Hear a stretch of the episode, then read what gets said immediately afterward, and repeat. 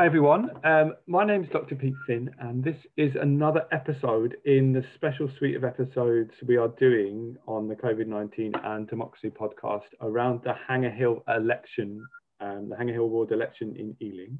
Um, just to say, I'm recording this episode on the 21st of April and so anything that happens after that, obviously neither myself nor my guest um, today would have any ability to comment on. On the podcast today, I'm speaking to Dr. Fabio Conti. Um, Fabio is a GP in Isleworth and is a lifelong Ealing resident.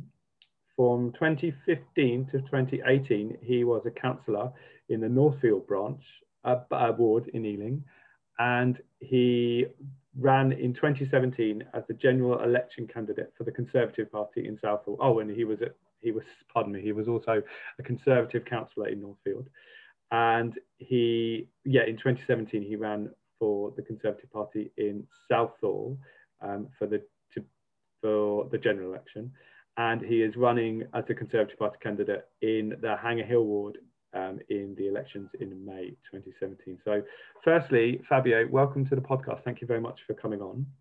No problem. Th thank you for having me. Oh, you're, very, you're very welcome indeed. Um, so, firstly, um, before we move on to kind of the nitty gritty of the last year, um, can you just tell listeners a little bit about yourself and why you are running to be a local councillor? Sure. Um, so you said, I, have always lived in Ealing. I'm, I'm, a lifelong Ealing resident, and I work as a GP in Isleworth, so uh, near Barking. And one of the reasons I, I, wanted to run to be a councillor again, as you said, I was a councillor between 2015 and 2018, is because I found it like an, an experience where you can really get things done locally. Um, you really have an ability as a local councillor to try and, and, and, often small things, but things that can make a difference to local residents, whether it's on their street or in their local community. Um, and, I, and I think that's something that I'm really keen to, to try and get involved with again. Um, and I think more broadly, uh, over the last few years, what I've noticed is that often it feels like the residents aren't being listened to on, on certain issues, whether that's uh, for example, on, on low traffic neighbourhoods uh, over the last sort of nine months, where they've been introduced much, you know, to residents' objections, and, and the council don't really seem to be listening to that, or the high-rise developments are going up across Ealing. Again, often residents feel like they're not being properly consulted, their views aren't being taken on board. So I want to become a council as well to try and help sort of beat the drum for those issues, make sure to help residents' voices be heard in Hanger Hill, um, so that's why I, I'm, I want to stand to, to be a councillor. Okay, great. Um, really interesting there. For, the, for those listeners who aren't too familiar with kind of the, the politics or geography of Ealing, uh, yeah, the low traffic neighbourhoods are a particularly uh, contentious issue um, locally, it's fair to say, as are um, kind of the lots of um, high towers that are going up a, across the borough, um, a, both kind of um, in the Acton part of Ealing and in, and in Ealing kind of central. So brilliant. Thank you very much um, for um, those insights, Conti. So um, just, and finally, before we move to kind of locally and to the pandemic, what is, I mean, you've touched on this a bit already, but can you explain your kind of, um, the, the importance of local governments to you and your kind of overall approach to politics? So I think local government's really, really important because it's something that actually, I think often, maybe not in the last 12 months, I think national governments had a really huge impact on our lives, but traditionally local government, I think almost it has a bigger impact in terms of the day-to-day things that that affect us. And you know when you step out of your front door in the morning and you look at the state of your pavement or the litter on your street or your bins being collected you know, those are all things that are sort of administered locally. And and therefore they have a very di- there's often a very direct uh, impact on on your day-to-day life and sometimes more national government sometimes can seem, seem more abstract um, so so i think that's why local government's really important and it can have a real direct effect on, on a local community and, and the way that a local community is shaped in terms of the buildings, the, the sort of the, the local parks, etc. So I think it has it's it's a really powerful way of uh, sort of improving people's lives is through local government. Um, in terms of my approach to politics, I, I, I, think that, and I hope that I helped to demonstrate this when I, when I was a councillor previously, that actually it's about working together, bringing people together. Yes, you know, across you know local government like any other form of politics there's you know people with very different views but actually if you really want to get things done i think you need to bring people together and that's whether that's on a sort of in a, in a community way um, in terms of the different organizations that you might want to work with whether you know if you're a councillor or actually in the council with other councillors you know you're often committees with, with people from different parties. And i think you know really to get the most out of things it's about you know working together. And i think that's the approach that i have sort of with everything that i do in my life is that you know it, it's you know i think if you can find consensus find things that you agree on um, and, and work that and work forward from there i think often you can get more things done. Um, okay, yeah, and so just to say, while, while I was doing some research for for this episode, actually, I came across um, a a post of yours from um, 2019 actually around, and it was to do with um, Brexit uh, from Conservative Home around Brexit and um, kind of a plea for unity within your party around that. And so that kind of what you just said there, I was thinking about that post when, when you were talking about kind of working. So like any political party, the Conservative Party has the different branches. Um, and uh, mm. yeah, that was, yeah, okay. Um, so in terms of at the, the actual local ward. I mean, so you've talked about, you've already been a local councillor in Northfield, and so you're a lifelong Ealing resident. You are a GP in Isleworth, which is um, uh, actually, if, any, if anyone listening have been to Isleworth, I would definitely recommend it as well as coming to Ealing. It's a particularly nice part of London. Um, so, what is what is how would you kind of surmise your connection to the local area, particularly to Hanger Hill? In the local areas, I've always just thought, thought of myself as an as sort of as an Ealing resident. You know, I you know it's it's the area that I've you know grew up in, lived in, shop in. I sort of do everything pretty much locally, and I think especially in the last twelve months where we've been restricted even more in terms of where we can go. I think that even sort of it may focus your mind even more on on on where you live and and sort of the things you have nearby. So. Um, you know, I've never lived in, in Hanger Hill Ward itself, but you know, I've lived in I, have lived in in and around well in Ealing, sure. uh, in Moorfields. Uh, I live in sort of Hanwell, West Ealing area at the moment. So, uh, so yeah, I, have sort of been connected for thirty-two sure. years to the borough. Okay, great, thanks. And uh, I mean, lots of the issues that obviously affect uh, other parts of Ealing would obviously uh, affect um, um, yeah, I, I, think the uh, you know the, the, obviously w- w- anywhere there are particular issues on, partic- on people's particular streets that you know maybe are, are, definitely unique to them. I was speaking to someone yesterday about some particular double yellow lines that they have uh, on their road, but but but but broadly, you know, the issues that you speak to people in whether it's in Hanger Hill or you know in you know in, in other parts of Ealing, especially nearby, you know, are very similar. The themes, you know, especially I touched on on earlier about overdevelopment, about being listened to, etc. I think that you know they are they sort of cross over, you know, you know, large swathes of the borough. Okay, fantastic. Um, and how has turning to, to the pandemic in particular, how has um, the pandemic affected um, kind of the, the borough of Ealing and this this part of London in general? I think it's had a huge impact, and I thought I can. I think I feel like I can answer this in, in sort of lots of different ways. I think from a you know professionally, I think what what I've seen, you know, being a GP over the last twelve months, and you know, I, I work in Isleworth, but I think this is this is something that that is happening across the whole country. Is is is, is the, the, the strain that the last twelve months has, has has put on people. You know, especially you know the you know lockdown and you know, never mind the direct impact of COVID and, and actually you know if you, if you if you caught the disease, but but the impact of being locked down, having reduced social interactions, you know people not being able to go to work or even losing their jobs. I think there's been a huge strain on people's mental health. Uh, over the last 12 months, which I think is a huge factor and something which I think we're going to feel for sort of for a long time to come, sort of the, the impact of that. Um, in terms of sort of sort of other impacts of, of, of COVID, I think the, the, the, you know everybody I think has has found that they've had to adapt the way that they live, um, and the things that you often would you know would take for granted before have, have in the last 12 months sometimes seemed almost something that you, you can't you know that, that's impossible. You know you, people want to spend time. I, I just think about christmas for example. You know i would have you know, typically spent it with my family. And, you know, I, I couldn't on Christmas Day. You know, I went for a, a, a, walk with my with my mum around the park, but but that was about it. And I think that, you know, those those really simple human connections that, that you know that we all find so important has have be, have often felt you know very distant and impossible and and I think now as we're moving out of you know the, the, current wave and I, I, think there is a sense of optimism hopefully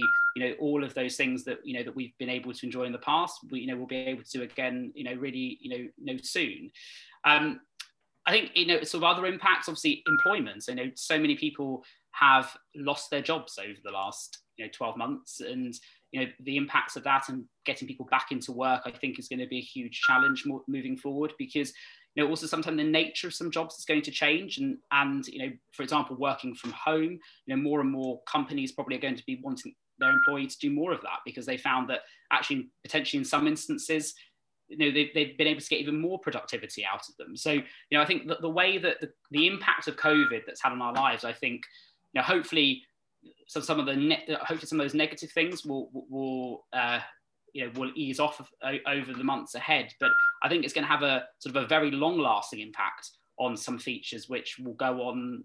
You know, I think probably for years to come, and some things may never go back to the way they were pre-COVID. Yeah, sure, absolutely. I mean, even it's um, you can see lots of ways in which that you can't put the thing back in the box, right? Like the, the kind yeah. of the homeworking, the the idea that everyone needs to be in the same room. I mean, some meetings you probably do still need to have people in the same room, but not yeah, not all of them. um, right. I, and in terms of um, the, the council locally, um, how has Ealing Council coach, both kind of in terms of strengths and areas where it could have done better? I'm not a councillor, so I, am going to sort of answer this from a resident's point of view in terms sure, of what I've experienced sense. over the last sort of 12 months. I, I think one of the um, one of the things that I sort of felt quite directly was when there was the, and I thought something that the council, along with the NHS, I think sort of um, implemented really well was the surge testing that took place in January around West Ealing. So where I lived is one of the postcodes, and I think you know you know there was a lot of I think that was right at the start of sort of the lockdown back back in January. I think there was quite a lot of anxiety around, and then obviously there was the news that there was a new variant potentially detected locally and sort of testing got set up really quite quickly. So there was new sort of surge testing. It was very easy to get those tests, and I and you know I thought that that was a you know really I thought that was a really good response in terms of how easy all of that was. I think again on, on testing, you know, th- there's been access to asymptomatic lateral flow testing in in lots of libraries across Ealing, um, and again for people who you know especially over the lockdown over the last few months have have you know essential workers having to to go to work you know you know, I, I, booked into that a couple of times just because, as, you know, as, uh, as working in the NHS, we get lateral flow tests, but there was a period when I couldn't get some. So, you know, I, I, I went to use that, the service at, at, at Greenford Library and you know, it, it was very easy to book a test. I got the result very quickly. It was very well organized. So, you know, those features, I thought that, you know, as a resident, I thought the council, you know, delivered really well along with working with, with the NHS test and trace system to do that. Um, I know, you know, speaking to other people, I don't run a business in Ealing, but but the the business grant scheme that was run, you know, that went from government to, to local authority to shout, uh, went very well in Ealing. Uh, and I, know that's something that, that I've heard.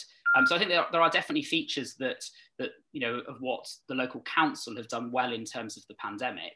I think you know, in terms of areas or or elements where potentially things could have got better. I know the LTN scheme probably comes under that because part of these traffic schemes were sort of as part of the COVID response in terms of, you know, obviously people, the nature of people changing how they move around and, and sort of move, they were sort of part of a, um, uh, sort of wider traffic chain, you know, schemes that could be implemented as a result of COVID.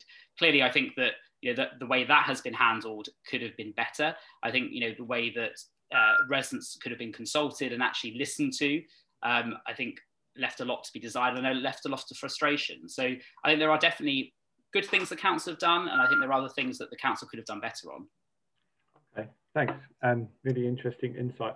Um, and so turning to your party, um, the Conservative Party, how um, how was and I, I, guess this is particularly pertinent to to you your with relation to this election because you're the, the like nationally the it's the Conservative Party is the, the one that's um, had to deal with this, right, as a result of being the party in power. How has the um, your party dealt, dealt with um, the pandemic? So I think it's a question we probably could talk for hours about. We, indeed, I, we could. I, have got, I, have I've, I've got lots of different sort of views on this and perspectives. I think part of it is also through through my job in terms of what I've seen in terms of the response. And I and I used along with being a GP up until a few months ago, I was also on Hounslow Clinical Commissioning Group as one of the um, uh, one of the board members. So we were very much involved in sort of setting up the primary care response to, to COVID last uh, last spring. Um, but but I think that you know clearly the, the situation with COVID was you know when, when this all started last Jan you know last end of end of 2019 beginning of 2020 it was a huge unknown there was so much information and a lot of information that kept changing and I think that you know when we look at the initial response, you know, could there things have been done better? I think clearly, you know, one through the hindsight of, you know, through time and looking back now, there are things that I'm sure, you know, obviously I'm speaking for myself here, but I'm sure the government probably would say that, you know, there may be things that, that could have been done differently. Um, I, you know, I thought it was really interesting. There was a news conference, you know, those daily uh, press conferences that uh, I can't remember if it was Chris Whitty or Patrick Vallance was talking about um, why didn't they lock down earlier? So uh, one of the journalists asked them that a while ago. And I thought it was really interesting. I can't remember which one of the two it was that answered it, that said that the that at the time in March last year, they weren't, you know, until they got towards the, around the 20th of March when everything starts to happen quite quickly, they weren't really very clear about how sort of how widespread the infections, COVID infections were across the UK. And I think that, you know, I think if we look back then, you know, there was a few thousand tests happening a day compared to now where you know including the lateral flow test sometimes it's, it's verging on almost 2 million tests a day so you know it, it you know and, and that was really what they found how you know one of the challenges in terms of knowing when to lock down how quickly etc and when that information then came out or you know came to their their knowledge in terms of the amount of people being admitted to hospital that's what really then forced them to act so i think clearly you know, looking back now, I think, you know, if we look at the end of February 2020, when, you know, there were cases in Spain and Italy, you know, cases, they were much more sort of forward in the, in, in, in the curve of the pandemic than, than we were. You know, could we have, you know, at that time, at the end of February, made travel restrictions with, with countries like France and Italy? You know, and, and Spain, you know, would that have, have helped? It, you know, it may, may very well have done because I think what we, there was something I was reading a while ago, so don't quote me exactly on it, but I think it was something like COVID was seeded a number of thousands of different times across the UK in that period of time. And, and some of that would have been through travel, you know, potentially with February half term, the end of February, where people went, you know, to, to mainland Europe. Um, and then brought the infection back, you know, etc. So, you know, could have something happen, happened at that point?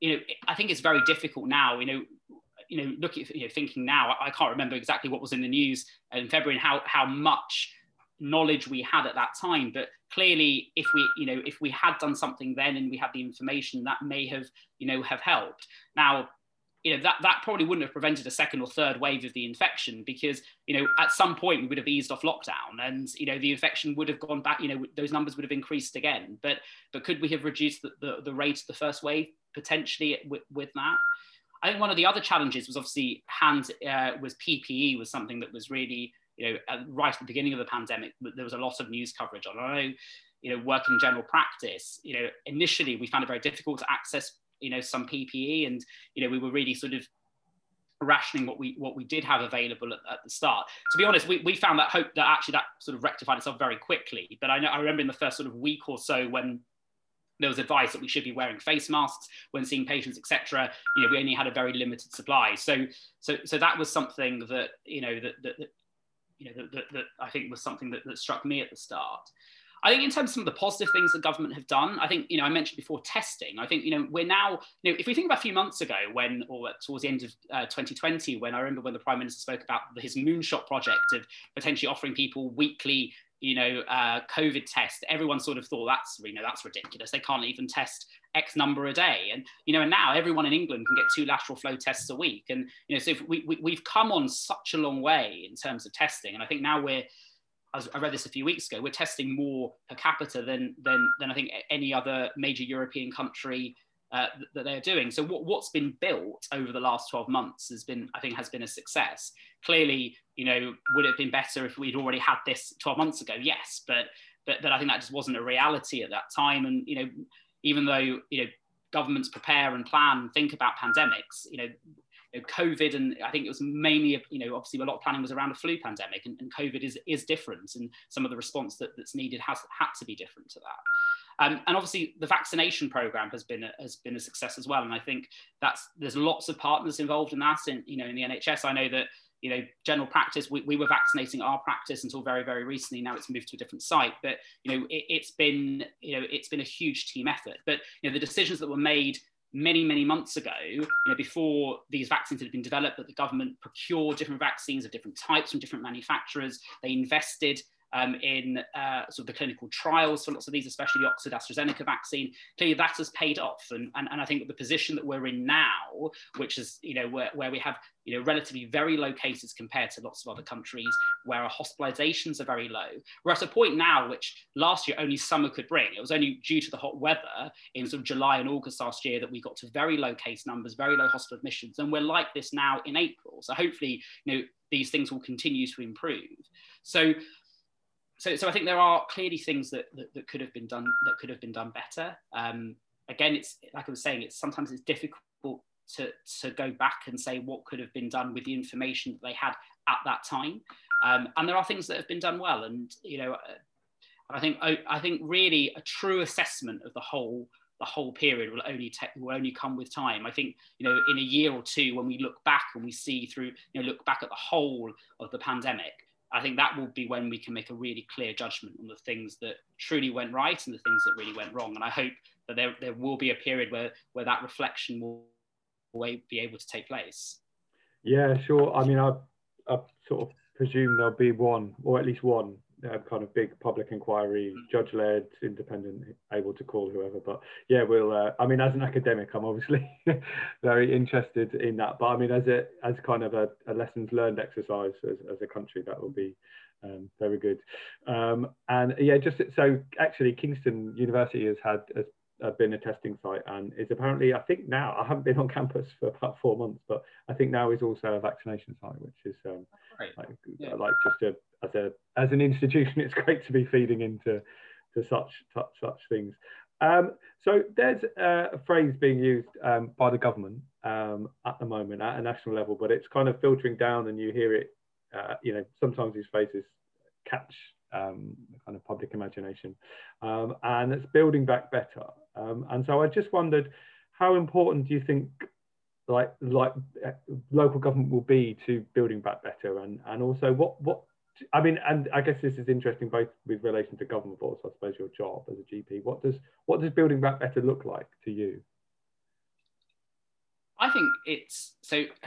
I often think slogans aren't always particularly helpful, but I think you know in this case, I think when, when we look at moving for you know moving forward and, and you know how we you know come out of the pandemic i think what what what the last 12 months has really shone a light on i think the pandemic has is some is the level of inequality because if we look at the how you know who covid has has impacted often disproportionately has impacted you know the, the poorest people in society and, and partly that's because of know, there's a whole there's a whole reason for that. You know, the types of jobs people do, the underlying health inequalities that we know with COVID that it that you know, the people that are most likely to get very sick and, and die from the disease are people with lots of underlying health conditions, and and you know that often disproportionately affects people from from poorer backgrounds. So for me, I think what's really important is as we as we we move out of COVID, we need to look at addressing some of the issues that that the light you know that that, uh, that that have been highlighted over the last 12 months. We need to learn from you know sort of from the tragedy that we've seen over the last over the last year and whether and i think part of that is looking at how do we improve you know how do also how, how do we narrow inequality? How do we improve people's quality of life? How do we tackle the underlying health inequalities? That's something i'm really passionate about. And i know you know i work in in hounslow and, and one of the you know one of the one of the big conditions or chronic health problems around there is type 2 diabetes which is also reflected in vast you know vast parts of northwest london is how, how do we tackle that? Part of that is ensuring people get more active but how do we do that? So we need to make sure that, you know, when we are building homes, this sort of links back into sort of development, but when we're building homes, we need to make sure we've got adequate green space because we're building lots of tower blocks, lots of flats with, that don't naturally have, you know, that don't have gardens. You know, how do we get allow people to, to exercise? How do we enhance that? How do we, you know, help people improve the, the diets that they eat and, and, and what they do. So I, uh, I, think I think that's really important. Um, I think the other thing is you know through through covid and we, i spoke about mental health at the start is how do we improve people's mental health? How do we improve people's resilience to the challenges that, that they face? And you know, part of that is ensuring that we, you know, it, you know improve people's sort of life chances through employment, through education. Um, and I think local government does have a role in that. You know, how how could it, you know, for example, through apprenticeship schemes and, and working with local businesses to, to help that. You know, education. Yes, you know, the, the local authorities, you know, have a role in, in you know in, in terms of education locally. So there are ways that, that local government can feed into this. Um, but I think building back better. Yes, it's about thinking about the economy uh, but it's in, and it's thinking about infrastructure, but it's also thinking about, I think health has to play a huge part in that because the sort of the, the poor, I think part of the reason as well that, you know, that we, that the number of, of deaths that we've seen across the UK is a, a lot of that has been to do with the, with the sort of the, the prevalence of different chronic health problems in the UK. And I think we need to drill down on why that's the case, how we can better manage those conditions to reduce the risk in people moving forward. Okay, great. Yeah, and as you said uh, earlier, I mean that'll the, the process of that will be years. If, if I mean it may even be decades, right? Some of those. Yeah.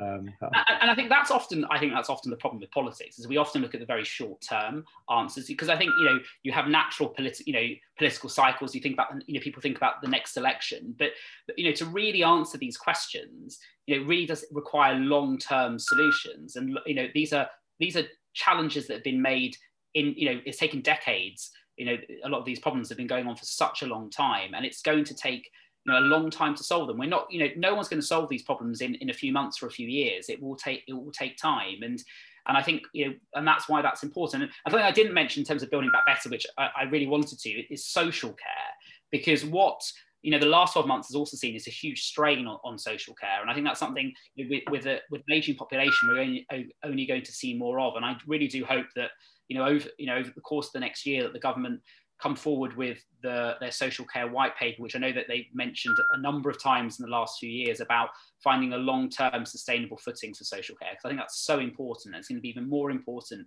in the years ahead. So, uh, so, so I think that's that needs to also be part of the building back better agenda.